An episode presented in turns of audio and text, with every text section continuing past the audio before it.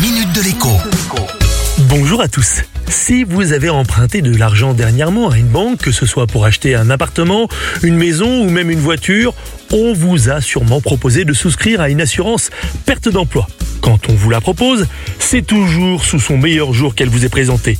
Elle paye le crédit à votre place si vous perdez votre emploi, elle vous évite bien les tracas, elle n'est pas très chère pour le service rendu, etc., etc., etc. Dans la réalité, la garantie perte d'emploi est loin d'être aussi parfaite. Tout d'abord, elle est chère, elle peut tout simplement doubler le prix de l'assurance crédit. Ensuite, elle est difficile à activer. D'abord, elle ne marche pas une fois le crédit souscrit, mais au bout de plusieurs mois, parfois 18 mois. Et ensuite, elle ne démarre pas au moment où vous tombez au chômage, mais des mois plus tard, car l'assurance estime que vos indemnités de licenciement vous permettent de faire face.